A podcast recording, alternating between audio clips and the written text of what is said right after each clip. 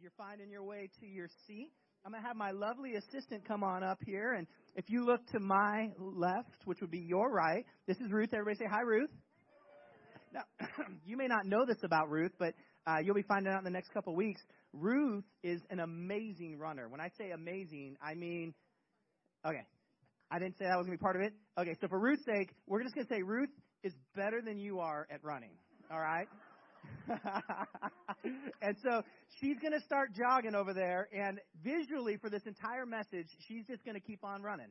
And so I'm I'm hoping that you will uh, have a visual that you hold for this whole message because today we're going to talk in our series about upgrade about running your own race, about running your own race.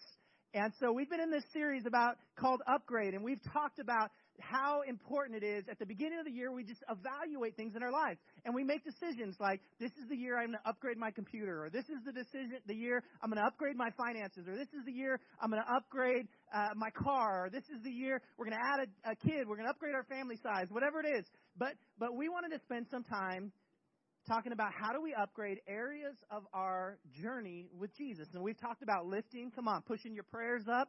Uh, we've talked about managing your heart. Come on, that's been that's been pretty fun. And so we've been walking through the series. We're in the fourth step here, and today I want to talk about running your own race. Now, how many of you in here really love running? Let me see your hands. Like you love it. You guys are sick. You're dismissed.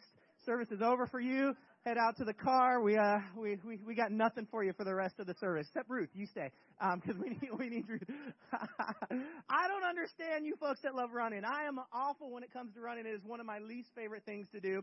And so I was thinking about this. I uh. Uh, a few years back, I was working for the Park and Rec District, and my boss at the Park and Rec District asked me if I wanted to start exercising with him at lunch. And I was like, oh, yeah, that's cool, chance to exercise with the boss. Well, you know, as the boss, he uh, was in another, uh, I'm just going to say a financial ability than I was in. And so he had paid for a personal trainer to work with him for months before he invited me to come and work with him, okay? So he was significantly ahead of me when I started working out with him. And he was done working out with a personal trainer, and he thought, oh, I'll, I'll, I'll bring this guy along with me so I'm not bored. So I'm I'm over there running with my boss. Now, the other thing I didn't know is he was a college soccer player, and so so he was pretty good at running. I didn't realize what I was getting into. So we get over there to work out, and we hop on the treadmill. And I'm like, okay, you know, he's he's worked with the trainer. He probably knows what he's doing. And he immediately starts cranking the number on that treadmill up. And I'm looking over, and I'm like, hmm, cranking my number up, right? And pretty soon I'm running, and he's like light, like a deer, like this, just thump, thump. And I'm running this like kerplunk, kerplunk, kerplunk, kerplunk, right? And my heart is racing, sweat is pouring down my face, and he's got a number on his thing, and mine says his number point one more, right? And I'm there's no way I'm letting the boss outrun me, and it's my first day exercising, and you know who knows how long. And I just want to let you know that didn't end well for me it ended with a visit to a doctor a little bit later in life, uh, and uh, and I remember I was talking to this doctor about my calf that I had had this problem with, and and she was funny. She said, "Hey, you don't have a runner's body, so you shouldn't start out the way that you started out." And I was like, "Are you kidding me?" And so here's what I want you to catch. If you don't remember anything else, and you just check out after this, and you're just amazed by Ruth as she runs we all got to run our own race.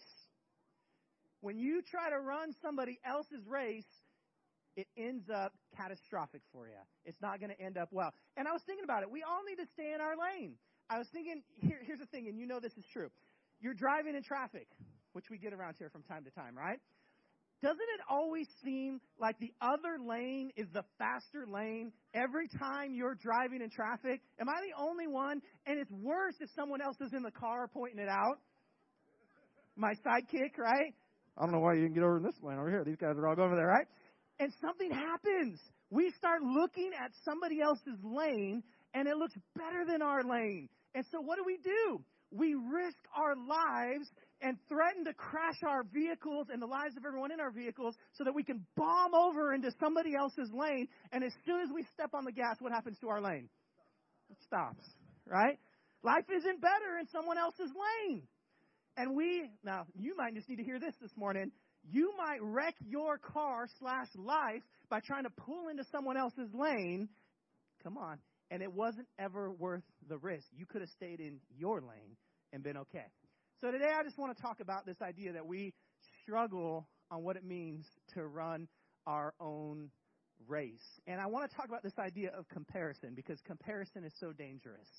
And we do it all the time. We struggle with this idea of how do we know if we're doing good or we're not doing good? How do we know if we're doing a good job or not good job? Who are we using as our mirror when we compare ourselves? I want you to think about it for a second. Who do you use when you start wondering, am I doing a good job? I'm going to throw a, a question up here. I want to ask you guys. What or who am I going to look at to tell me if I'm all right? Think about this. When it comes to raising your kids, who do you look at? To wonder if you're doing okay. Do you look at the neighbors and how they're doing with their kids? Do you think about your mom and dad and how they did?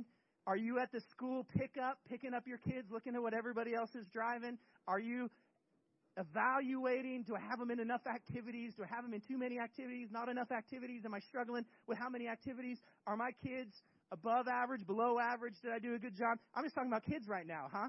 Let's talk about, man, how am I doing on my personal income? Do I have what everyone else? Who is my measure for what a good job is on my personal income? Is it what somebody else did? Is it what my parents had? Is it what my coworker has?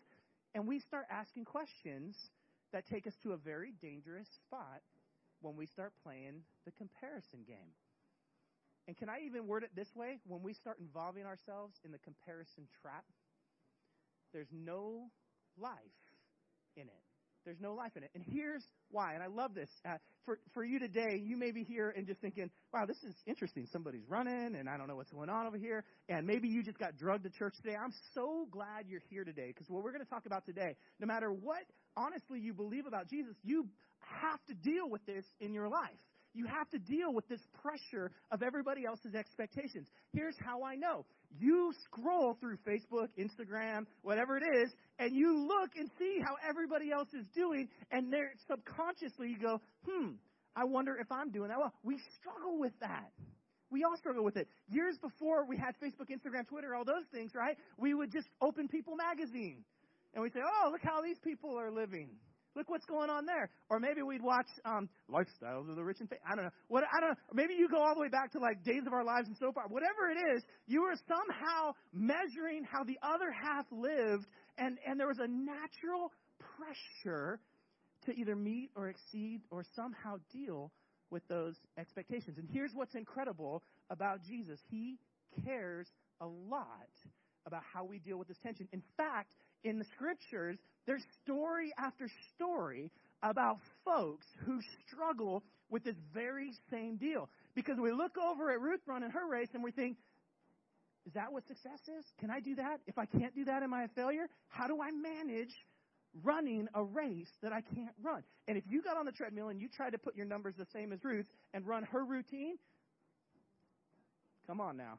Someone asked, How come you're not going to preach on there? And I thought, Man, everybody would get dismissed in five minutes if I had to preach.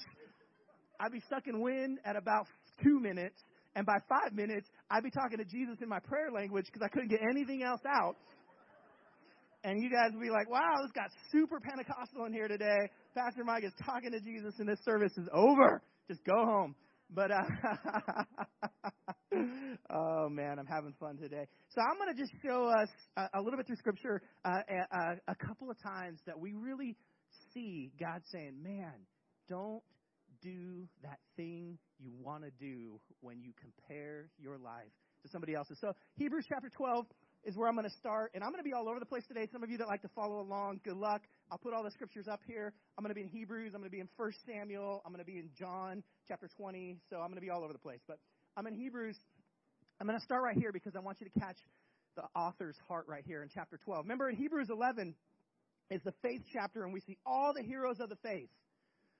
And then he says this. He says, therefore, since we're surrounded by such a great cloud of witnesses. He's saying we're surrounded by this hall of fame of, of people who have journeyed with God and had faith and believed that God could do something big. He says, let us throw off everything that hinders us. Ooh, that's good. What are the things that hinder you? What are the things that cause you to slow down in the race God's designed for you.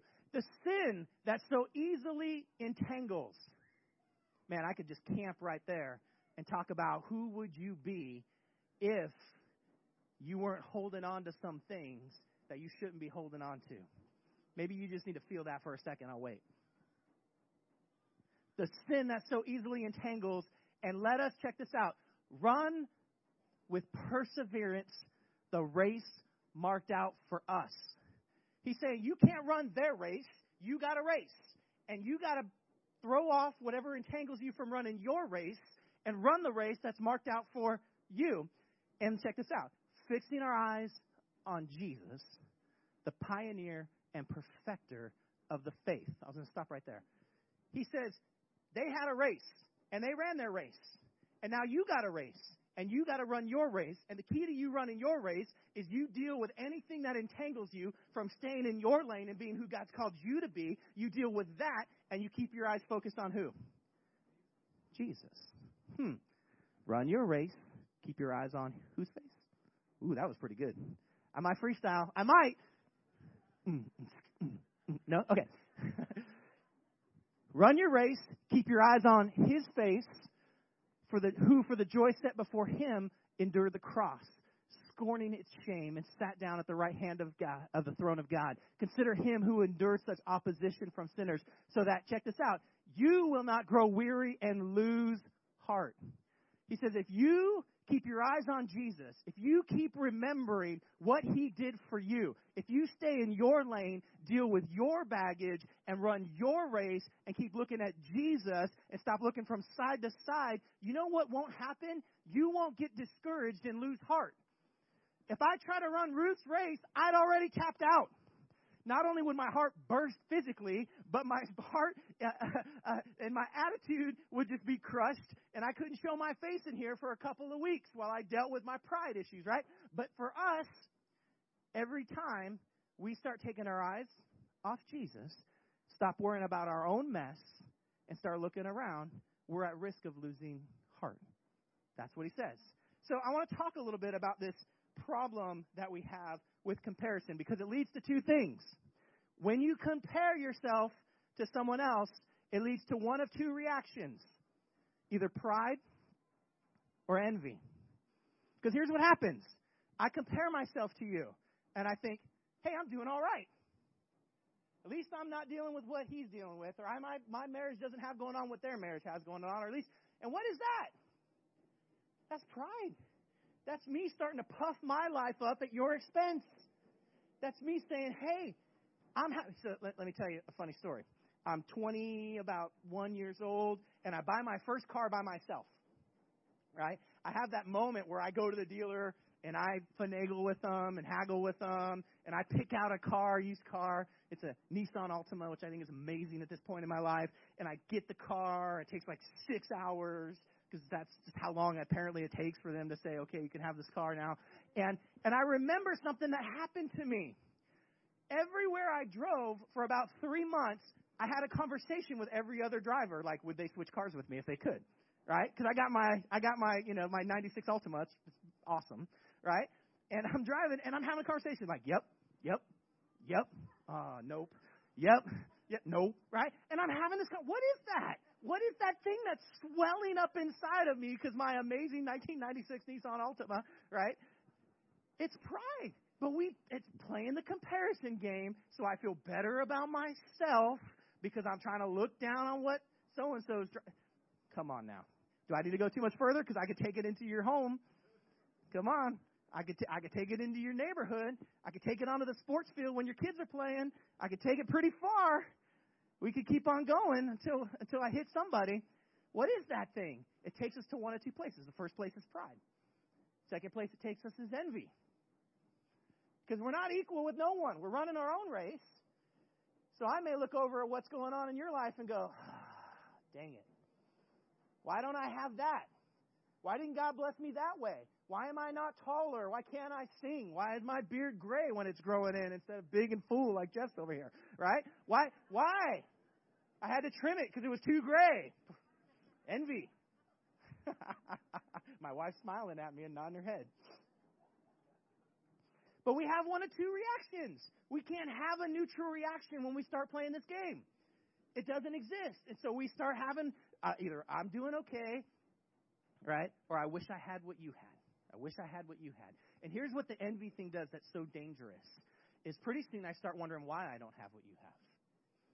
And if I follow that down far enough, pretty soon I start thinking maybe I got shortchanged somewhere. Maybe I uh, maybe God loves you more than He loves me. Why did why did God make you taller, sing sing more, give you a better start off family, give you whatever it is that that I feel like got you to the place where you're ahead of where I am. And envy eventually turns towards a distrust of God. It's me essentially, it's the most ingracious, ungracious I can possibly be. Envy eventually takes me to a place where I look at God and say, Whatever you did with me, I got the short end of the stick. I got ripped off. Why can't I have all my hair? Come on, Jesus. Come on. Let's just feel that for a moment. All right. Dealing with it still, right? Pride makes me feeling like I'm better. Envy says I got ripped off. And those are the only two possible reactions to playing the comparison game. I can't have a neutral reaction because I'm not the same as you. I'm not the same as you, so I can't. So it takes me to one of those two places. Here's why that's so dangerous. James 3:16 says, "From wherever you have envy, there it is, selfish ambition, there's pride, right? There you'll find disorder and every evil practice." You see those two things, pride and envy, take us down a cliff and eventually it affects our behavior. It gets to the point of disorder and evil practice takes us out of the will and the plan of God. See, comparison is a step. You know what's funny about comparison? Comparison's been the devil's move all along. All along. I mean, come on. He was the worship leader in heaven, and he's like, everybody's worshiping, and I'm doing such a good job. Why can't I be at the top of the of where God is instead of here as the worship leader, why can't I have that role? What's he got that I don't got? That comparison game, that was his first move. How about the garden? Hey, if you eat this, won't you be like God? Sure, you won't surely die. You'll be more like God. Don't you want to be more like God? Don't you want to compare where you're at, the state of your existence, to who God is, and try to be more like that? Isn't what you are not good enough? Isn't what you are somehow robbed or shortchanged or somehow you didn't get all that you possibly could get? Comparison's been the devil's move since the beginning. I mean, I just went to the as far back as I can go. I could take you all the way through the scriptures and I'll take you to a couple different places, but that's been his move. Is to get you and I thinking somehow we don't got what we should have, or I'm so glad I got what I got, I don't need what he has. Either one of those moves is a great move for him. And that's the trap.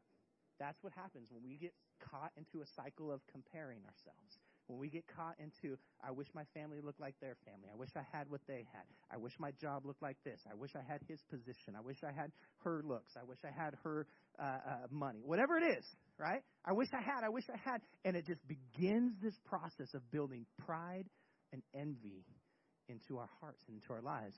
And that is where we find disorder in every evil practice. That's what causes it. Now, what's interesting to me, what's interesting to me, I'm going to I'm going to skip a little bit here and go to 2 Corinthians 10:12. Paul talks about the identity issues that we tend to have, and he says this. He says, I love this because Paul recognizes that we all have this, this dilemma. He says, We don't dare classify or compare ourselves with someone who commends themselves. When they measure themselves by themselves and compare themselves with themselves, they are not wise. That's a lot of words for Paul to say, Hey, if you get stuck trying to measure up to somebody else or trying to measure up in some way that you think you're entitled to, you know what you are? You ain't wise. That's what you are. You're ain't wise. Write that down. you're not wise.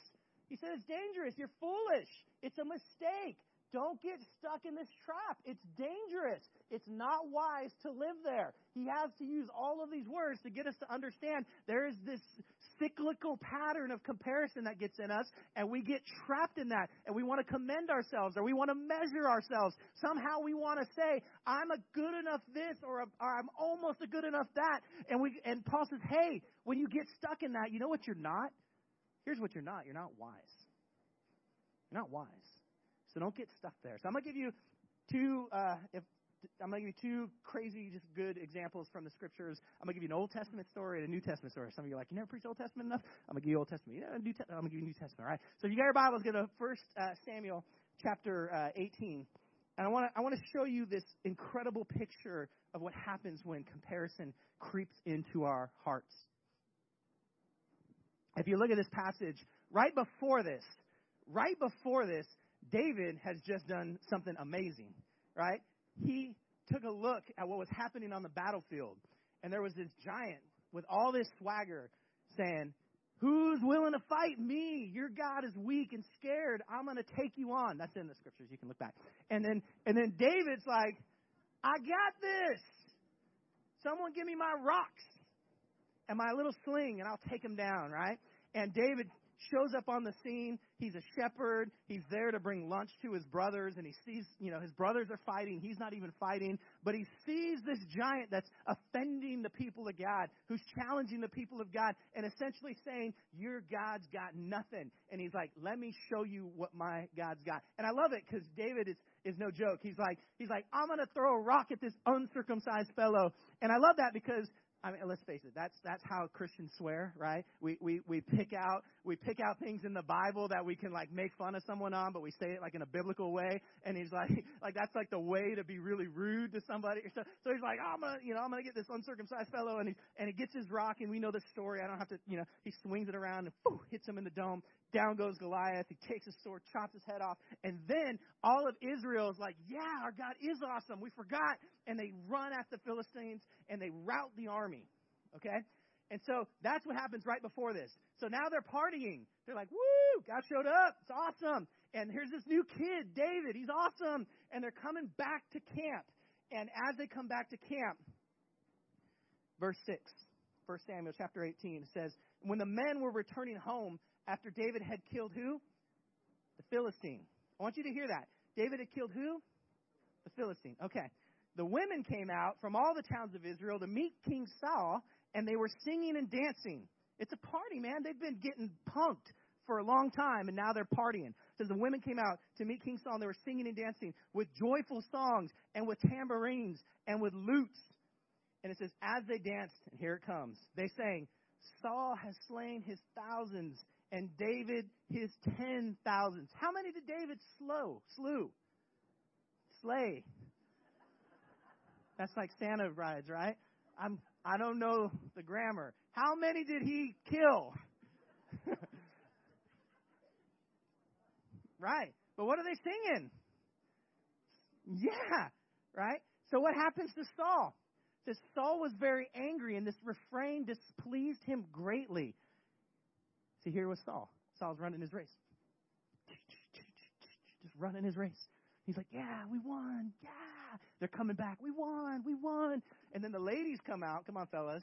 And the ladies are like, Saul, you killed your thousands. He's like, Yeah. David, his tens of thousands. Wait, what? Wait, what? Are you kidding me? I'm the king. You know how Saul got to be king?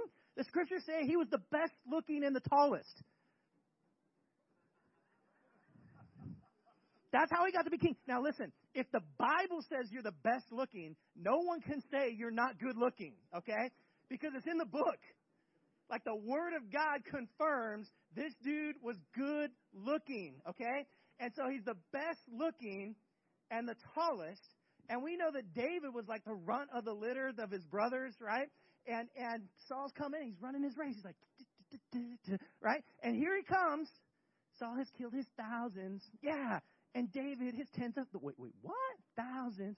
And he loses it. It says the refrain displeased him greatly. And look at his response.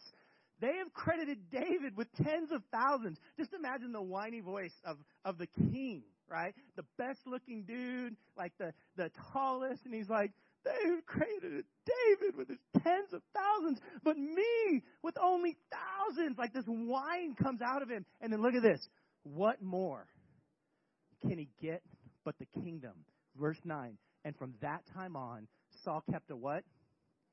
A jealous eye on David. Saul was running his race. He was doing what he was supposed to do. And one little phrase about how awesome someone else was. Change. He took his eyes. He was running in his lane, and he's like, "Oh, David's going that 9.3. I'm going. I got to crank it up. I'm only going nine, right, on this thing."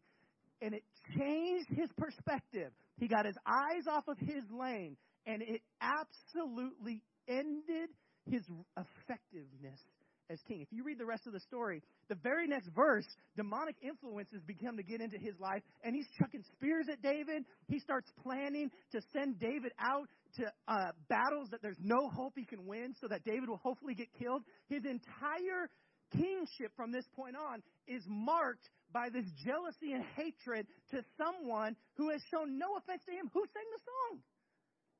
The ladies. David didn't come home saying, I killed my tens of thousands. Saul, you ain't got nothing on me, right? None of that happened. If that happened, we could understand the story, right? I might chuck a spear at him if I was the king. That might happen. That's not what happened. But come on, fellas, the ladies came out. And the ladies started singing. And they were like, woo, we like this new guy. But here's what's funny. In the in the verse of their song. Can we, can we put that back up there? The Saul, you've killed your thousands, right? Or David's, yeah, there it is, right? Saul has slain his thousands and David his tens of thousands. I, I was doing some, some work on this passage, and the reality is that was just a way to phrase a large number. This is obviously not a literal number. We don't know how many David killed. We know that he's credited with one. Then we know the armies kind of surged. He might have been in the battle a little bit after that, still swinging. I mean, he had Goliath's sword that he couldn't pick up, and he had four more rocks left.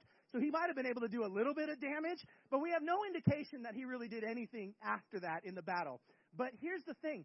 If you look at what the ladies are really singing, they're not saying, it's the same way like if I was doing math with you guys and I was like, you know, I got uh, a uh, hundred dollars, but they got thousands and ten thousands of dollars. Like you would build up, like they got tens of thousands of dollars. Like if we were doing that kind of comparison, it, it's just typical language, how you would kind of word that. They're not even literally giving David like some kind of massive credit. Basically, what they're saying is, we're really glad they're all dead, and David and Saul were involved in that.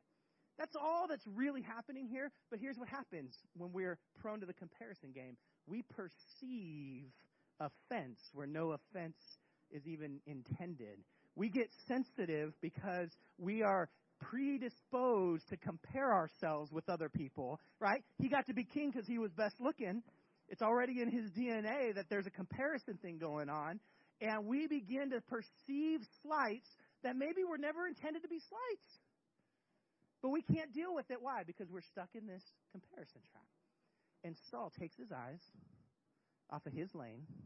He looks at David's race it derails his life. That's the end of him. So I'm going to give you, I'm going to fast forward you about 2,300 years or so. And Jesus is talking to Peter. I'm in First John. I'm in John chapter 20 now, and Peter has uh, blown it. Peter denied Jesus three times and told Jesus he'd never deny him, and he denied him. Jesus goes to the cross. He raises from the dead. Everybody's excited, but Peter's not excited because he's feeling shame from his failure. So he goes fishing because that's what he knows how to do to fill his time, and that's his profession. And Jesus shows up and he has this power encounter with Peter, and he says, Peter, do you love me? And Peter says, Yeah, I love you. And he goes, Feed my sheep. He does this three times with him, and Peter's heartbroken. He's like, Lord, you know I love you. And then Peter's gets something from Jesus that is a little unexpected. Verse 18, John chapter 20, he's kind of broken him down. And you think that Jesus is going to be comforting in this moment. Like, hey, now that you're feeding my sheep, we're going to be cool again. That's not what he does. He says, hey, very truly I tell to you, when you were younger, you dressed yourself and you went where you wanted. But when you're old, you'll stretch out your hands and someone else will dress you and lead you where you don't want to go. Now listen, he's saying, when you were younger, you had control of your life. When you're older, you're not going to be in control. Someone's going to take you where you don't want to go. He says, they're going to, they're going to kill you. So Peter, I just want you to know, you just said you love me and you're going to feed my sheep. Just so you know, it's not going to end well for you if you do that. You're going to die. You're going to pay for your, with it, with your life. Now that's a harsh, like, thanks Jesus. That's awesome. Thanks for letting me know. You said I'm going to be the rock that you build your church on. I'm feeling like dirt already. You three times had to kind of reaffirm that you're going to move through me. And you just want to end with this high note. By the way, while you're younger, enjoy it because you're going to have some control of what happens, but you're not going to have control at the end. They're going to take you where you don't want to go. Jesus said this, verse 19, to indicate the kind of death by which Peter would glorify God. Then he said to him, Follow me. Peter turned and saw that the disciple whom Jesus loved was following them. Now, John's writing this, and I love John because he refers to himself as the disciple who Jesus loved. And if I wrote the gospel, I would say the same thing about myself. And so I totally get that. says this is the one who had leaned back against Jesus at the supper, at the Last Supper, and uh, had said, Lord, who's going to betray you? So when Peter saw him, he said, I love this. Hey, Lord, what about him? I want you to see the visual. Jesus is talking to Peter, and he's like, hey, this isn't going to end well for you. When you die, you're going to be led to the cross, and someone's going to take you where you don't want to go. And Peter's looking around, and he goes, hey, John's back there. What about that guy? Like, here's what he's looking for. At least, is it going to stink for him too? Like, at least affirm that if it's going to be a disaster for me, it's going to be a disaster for everyone else. And we have this happen to us all the time. When we're going through tough times, we immediately look around and say, hey, this guy's been on a similar path to me. They're in the same career field, same age, same whatever it is. And when things are getting tough, we immediately go, hey, what about that guy, God? What about him? This is this seems hard right now. What about what happens to him? And I love Jesus' response. He doesn't say, Don't worry, everyone's gonna have a hard time. He says, Hey, if I want him to remain alive until I return, what is that to you? You must follow me. I want you to catch this. Hey, his life ain't your problem. Get out of his business. If I want to do something amazing for him, what's that to you? Now, what ends up happening here is a rumor gets started because they, they Jesus uses an example and they think, oh, maybe John's never going to die, and that's not what he's saying. He's just making an example. It's kind of like this. Ever ever been frustrated that your finances aren't going well?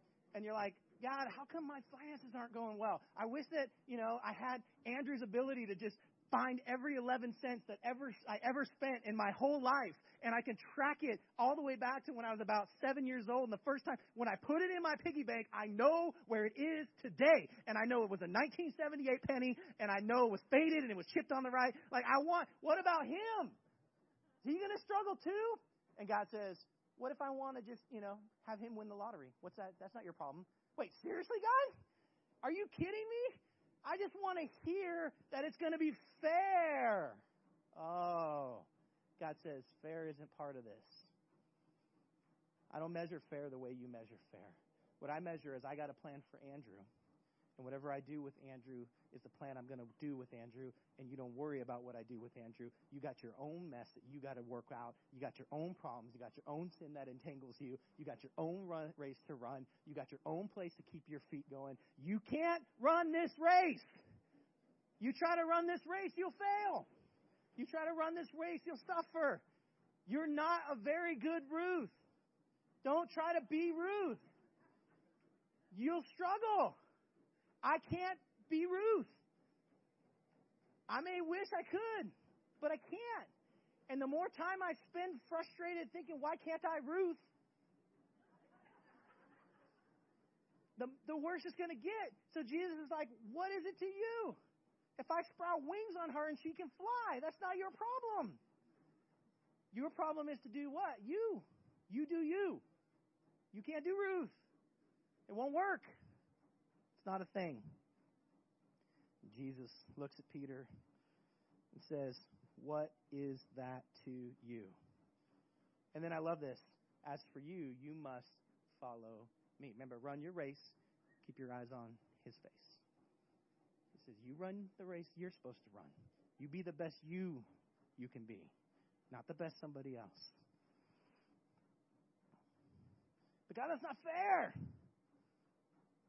Jesus says, So? Who told you this thing was fair? Who told you what fair was? Why do you believe this lie of fairness? Paul says all the parts of the body are important. None of them deserve dishonor. All of them matter.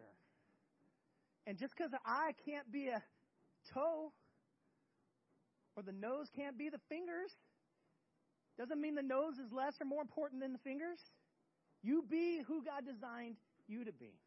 And here's the problem is who do we look at then to know what we're supposed to do? What's our map for comparison? Here's our tension that we get frustrated over and over again because we got to find a way. How am I going to know how to do me? What is that? And the scripture points us to this inalienable truth that you were uniquely designed and gifted and structured and formed by the hand of the living God. The Bible says that you're a masterpiece. The Bible says that you literally are God's masterpiece. That's not just like fancy verbiage or pastor words. That's not somehow me trying to articulate for you some truth that I've manipulated to make it sound better. The scriptures tell us, Ephesians 2:10, that you are God's masterpiece, that you are designed by God so that you can do the good things that he planned for you to do. You're God's masterpiece. Thank you, Ruth. Hey, you know what? You're God's masterpiece. Appreciate you. Thanks for running. Can we give Ruth a little hand for showing us how it's done? Yeah. I want you to catch this. You're God's masterpiece. He created us anew in Christ Jesus so that we could do the good things He planned for us long ago. Your role is to be the best version of you. And some of you are thinking, well, I don't know what that is. The best version of you plus Jesus is enough. Did you hear that? The best version of you plus Jesus is enough. And some of you are like, well, well, I, I don't know. I mean, I'm, I'm a school teacher. What does that mean? So what your job is to be the best version of you plus Jesus teaching that class. So that everybody who comes in that class meets you and who? Jesus. Some of you are like, well, I'm in the military. How does that even, how does that even work? You be the best version of you plus Jesus, and you stuff that parachute and make sure that person lives, right? Michael's like, wait, don't stop talking about me. Everybody, this is Michael. He's amazing.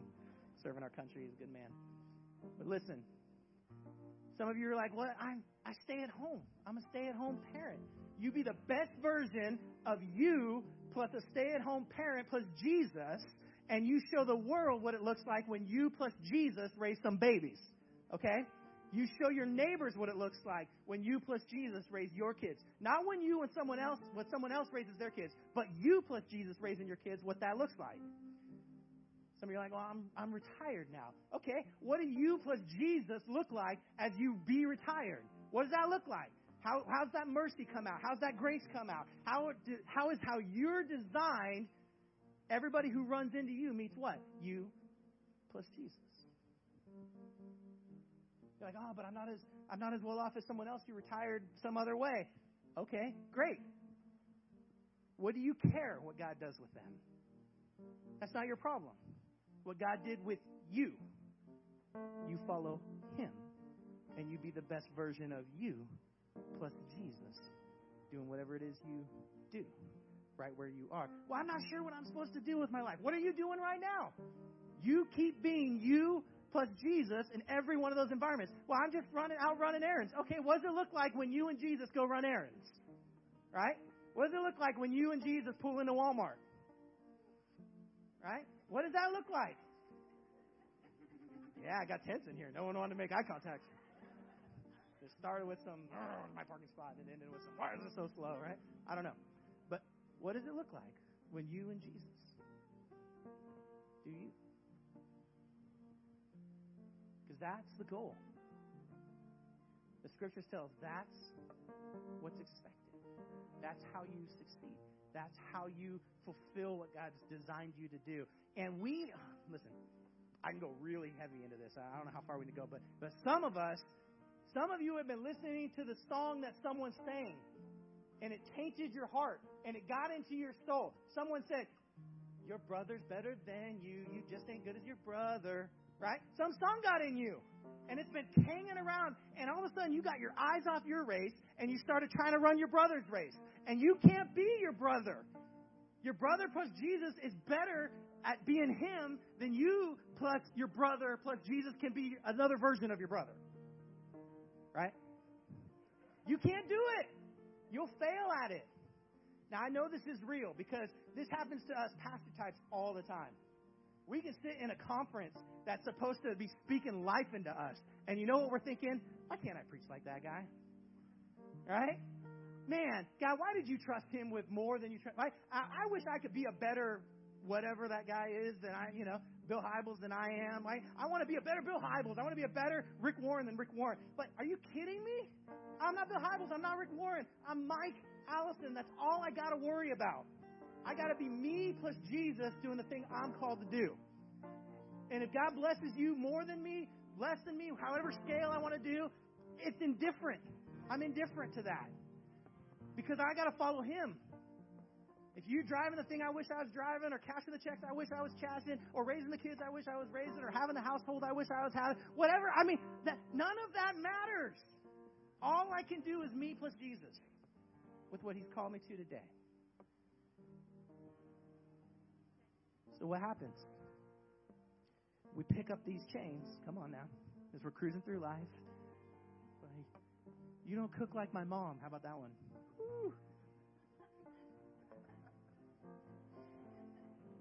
Want to call your mom, have her come make dinner then? Because I'm out, right? No, come on. you want it to get tense? Start comparing somebody, right? But you've been hearing some songs, you've been hearing some voices, and sometimes those voices are, are they're just not even they're not even aimed at you, but you picked it up because you're sensitive. Right? You're scrolling through someone's photoshopped picture going, man, I wish I had their whatever. Come on. But it happens. Feel it in our soul. Man, how do they manage to balance all those things?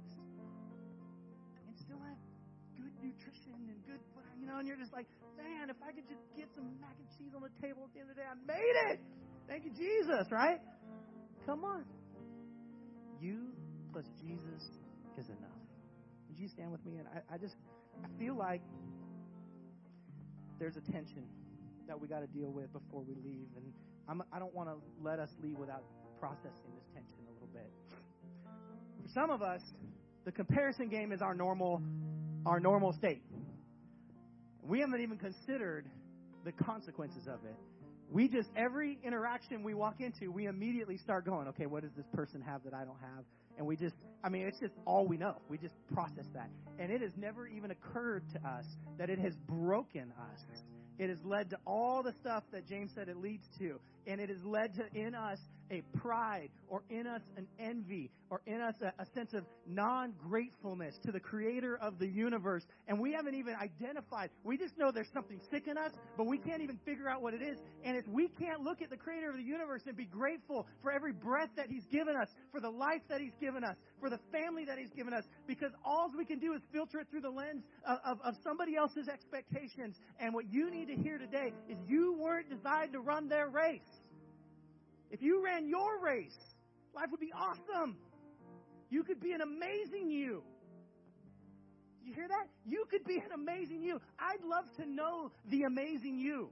I don't want to meet your ambassador, which is you trying to be somebody else. You're not good at that, much as you try. It's not the best version. I don't care about that thing. Some of you, the expectations that were thrown on you were just pounded into you from very beginning. You got to do better. You got to be. Why aren't you smarter? Your brother got better grades. Your sister never leaves a mess like this. She always had her room clean. She always, man, come on, we all have one of those, right? She always had her stuff. It's like she knew we were about to get in trouble, and then she went and made sure that her stuff looked good just so that she can play the comparison game, right? I'm the only one that had. Okay, all right. Had to deal with that kind of stuff. And it got in us that we were just a little bit less than. Some of us, we just admitted defeat. It was like, okay, God, you know, here's just my cross to carry. I'm just a little bit less than everybody else. Right? Are you serious? What a dishonor towards your God to assume that somehow you are less than what He designed you to be. Get out of here with that lie.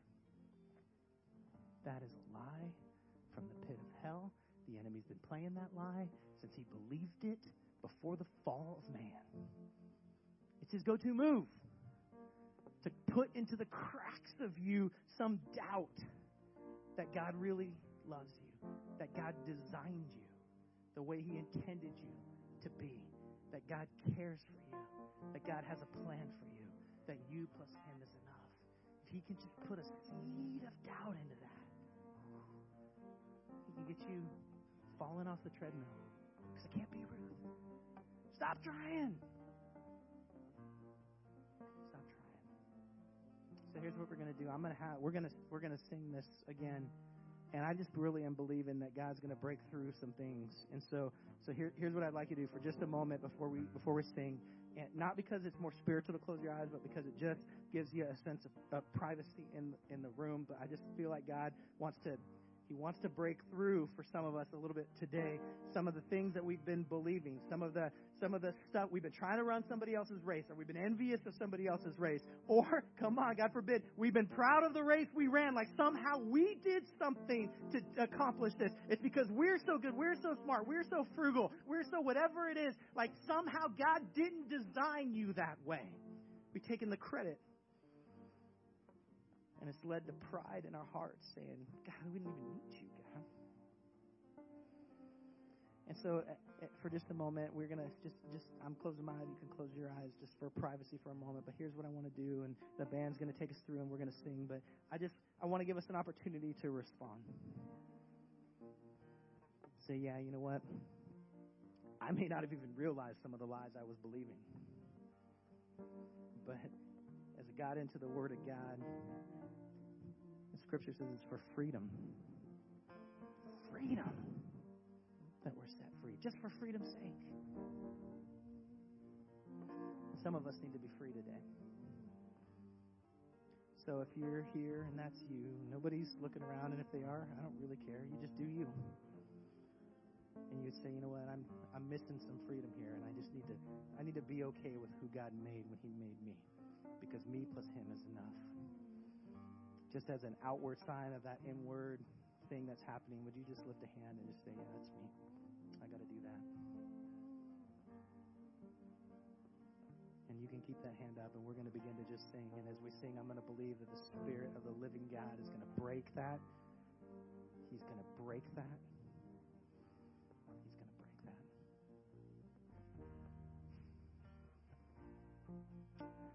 God, I'm just I'm so aware of how deep some of the wounds are, how long we've been carrying it, that it's just become a, a system, a pattern of behavior, even in some of us, to to believe the lie that somehow we're not good enough or somehow we, we, we've run ahead of the pack and we're leading the way. God, I just want to be who you've designed me to be. God, I just pray right now those chains would begin to break, they'd begin to fall. I pray the weight of someone else's expectation that they threw on us when they said, You don't look good enough, you don't talk well enough, you're not smart enough, you're not rich enough, you're not whatever it is enough. God, those are lies from the pit of hell, and we refuse to accept that in our lives. That is not who you designed. Your word says that we are fearfully and wonderfully made, that we are your masterpiece, your workmanship, that you created us. When you created us, you had a purpose for us in the kingdom, that we fit, that God, we, are, we plus you represent the church alive in this community in Puyallup and Tacoma and beyond. We can begin to transform things, not by our will, but by your power and your might. You can change families. You can change relationships. You can heal marriages. You can restore what the, what the enemy has attempted to steal and kill and destroy. You can break chains of bondage, of sin. You can break patterns of behavior. When, when we believe those things are all that we can do, it's because we've taken our eyes off of who you've designed us to be and we've contented ourselves even running a lesser race than what you designed us to race. We won't be dragged away from our purpose by the sin that wants to entangle us, that wants to ensnare us. But when we deal with that, we keep our eyes focused on you. We consider what you did for us. Then in the midst of that fight, we can continue and we don't have to lose heart. We weren't designed to lose heart. I pray for hearts that have been broken, for hearts that have been in pain, that hearts that have had heart disease, God, in the inside where depression has hold on, where, where the enemy has tried to speak death. We bring life by the name of Jesus, by the power of Jesus. Restore, revive, bring life your spirit can fill, can transform, can make new. You make all things new. We're more than conquerors through Him who is in us. God, greater is He who is in us than He is in the world. There is nothing that is impossible for us, God. It is what you have designed, not what our hearts would want, but simply what you've designed us to do, God. Break the chains. Break them, I pray, in the name of Jesus. Break them. Break them.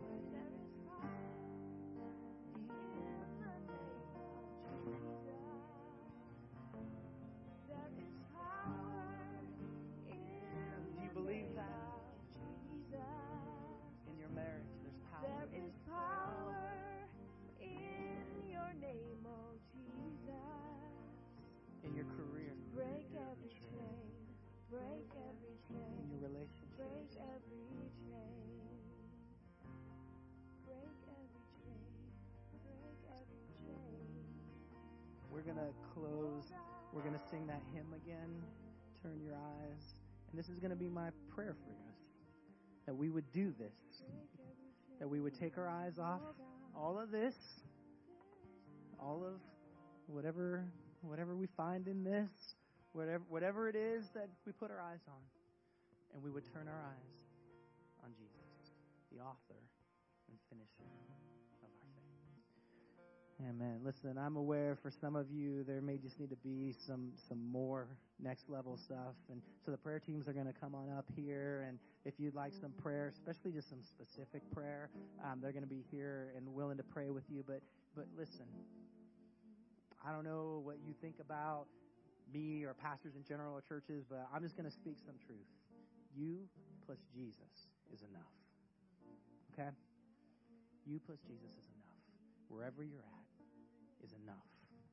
Doesn't mean he doesn't have great things still to come, but right where you're at, right now, you're not ripped off. You're not shortchanged. You're not more awesome than you think you are. You're enough. You're perfectly placed with your Savior to be you plus Jesus wherever you are. And that is awesome. And that is the truth. So we love you.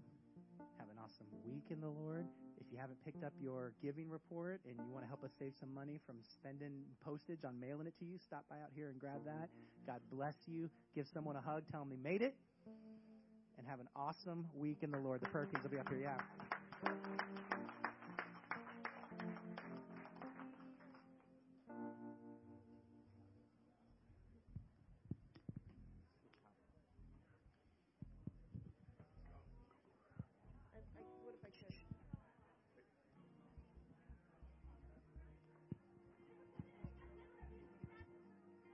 Turn us off back there?